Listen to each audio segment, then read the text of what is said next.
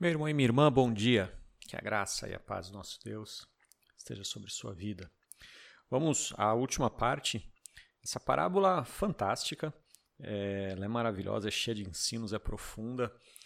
Ah, infelizmente, algumas pessoas veem apenas o raso dessa história quando pensam que Jesus está dizendo: olha, Deus vai vingar o rico e vai abençoar o pobre. É, a história não é isso. É muito mais do que isso. É, é, é uma história sobre a fidelidade ao Senhor. É uma história sobre quem serve ao Senhor de verdade e quem não serve ao Senhor de verdade. Quem é o verdadeiramente ajudado por Deus e quem é aquele que, aos olhos dos homens, parece que é ajudado por Deus, mas na verdade não está servindo a Deus. Ele está servindo a Mamon, as riquezas, ele está servindo ao seu próprio ventre, mas não está servindo a Deus. Essa não é uma história que visa justificar o sofrimento das pessoas. Simplesmente, é, Lázaro é apresentado como aquele que sofre. Sofre e sofre muito. Tá? Ele tem feridas no seu corpo e tem angústia na alma. Então, ele tem as feridas que os cachorros lambem, que os cachorros são os únicos que lhe prestam alguma assistência. E ele tem a angústia de ver o rico comendo e ele com fome. Ah, mas durante toda a sua vida, e isso é que é importante, ele não murmura, ele não reclama, ele não levanta sua voz contra o céu, ele simplesmente permanece fiel ao Senhor. Parece que reconhecendo que Deus o ajudará. Ele tem aparentemente essa esperança da ajuda de Deus que virá, que de fato não veio em vida, mas veio no seu pós-vida, se é que a gente pode dizer assim, veio na sua vida após a morte, falando mais corretamente. Então, a, a, o centro dessa parábola é sobre a fidelidade ao Senhor. Portanto, Lázaro ele é um herói. Ele é o, o sujeito, ele é o personagem no final mais importante dessa história, exatamente porque ele toma o sofrimento de sua vida e ele se assemelha a Jesus. Jesus é aquele que sofre sofre injustamente, sofre calado, sofre até o final, mas ao final vê o fruto do seu penoso trabalho e encontra então ao final de tudo isso a alegria eterna.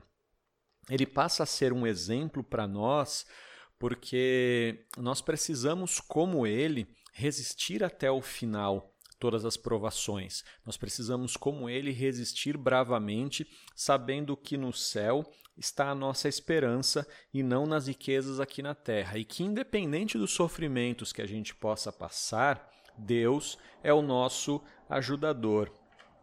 O rico, na sua vida inteira, ele não foi fiel, em momento algum. E mesmo após a sua morte, ele até implora como se ele fosse então o mendigo, e quando ele pede, Pai Abraão, tem misericórdia de mim, ele clama igual o cego Bartimeu, ele usa as mesmas palavras que o cego Bartimeu usou para Jesus. Ah, mesmo ele implorando dessa maneira, não havia mais tempo. O tempo da fidelidade a Deus, o tempo do arrependimento, tinha passado já. Mas, na verdade, o que o texto, aliás, mais profundamente, o que o texto vai mostrar é que ele era o joio da parábola, da parábola do trigo e do joio ele, mesmo após a sua morte, ele continua tratando Lázaro como se Lázaro fosse menor, como se Lázaro fosse um empregado e um servo, e ele continua não se sujeitando à voz de Abraão. Portanto, não era apenas uma questão de arrependimento, é uma questão de mostrar o seu caráter. Agora o seu caráter está claro, límpido, cristalino. Ele é esse homem que ah, onde não há lugar para misericórdia de maneira nenhuma. Ele pensa apenas em si mesmo. Por que, que ele quer sair dali? Ele quer sair dali porque ele não quer ficar naquele, naquele sofrimento. Ele até demonstra alguma compaixão com os irmãos, mas isso é pouco. Isso ele ah, provavelmente ele não mostrou nessa nessa vida, na, né, provavelmente ele não mostrou durante a sua vida.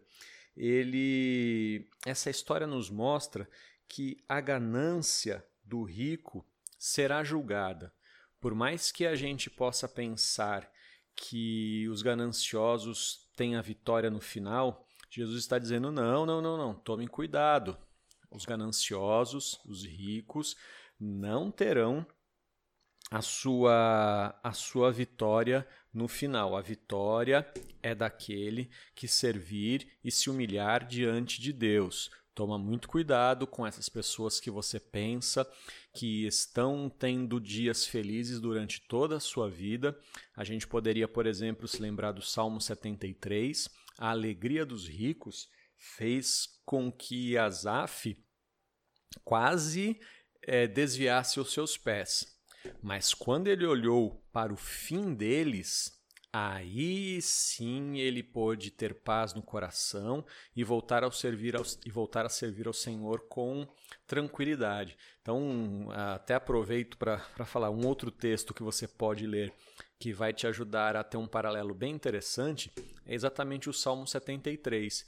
E Lázaro é um tanto quanto mais nobre do que Asaf, porque Lázaro, é, Asaf, em momento algum, Aliás, desculpa, Lázaro, em momento algum, pensou em desviar os pés. Conquanto a gente tem que entender que Lázaro é apenas uma parábola, não é um personagem concreto.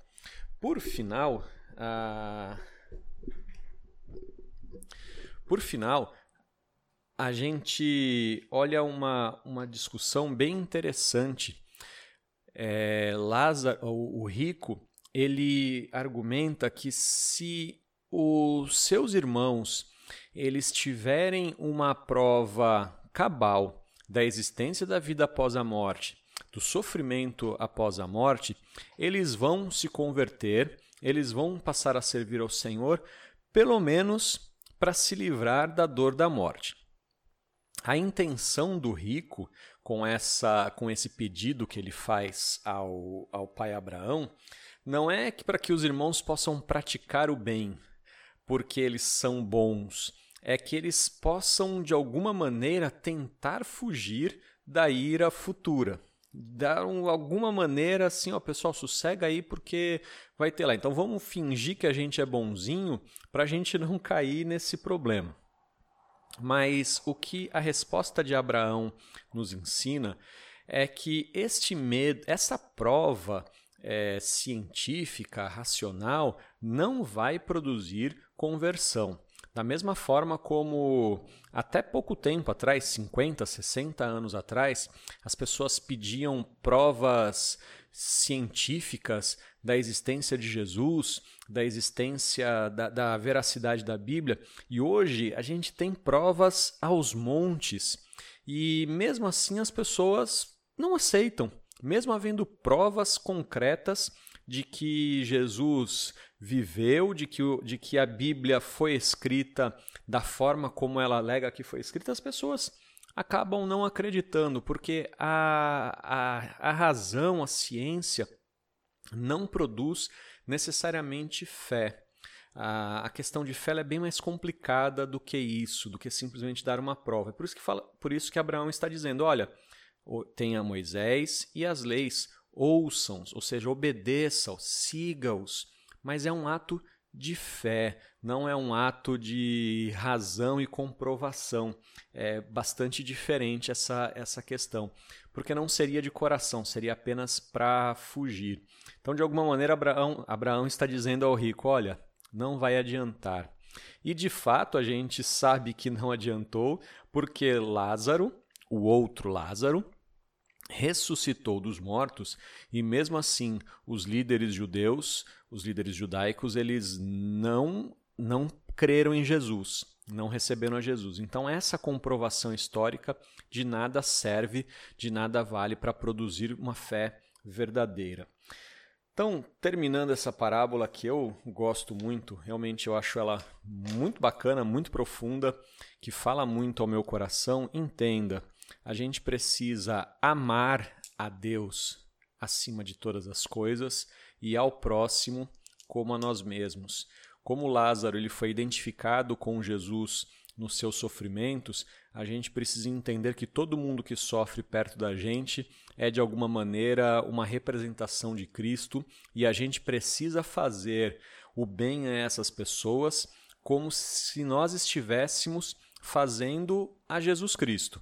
Porque no final das contas, nós de fato estamos fazendo bem a essa pessoa a Jesus Cristo e não somente a essa pessoa. Entenda, nós fazemos o bem ao necessitado porque a dor do ser humano ela é identificada com Jesus. Então, quando fazemos a um desses pequeninos que sofrem, fazemos a Jesus. Então, que você possa viver dessa maneira. Que Deus te abençoe.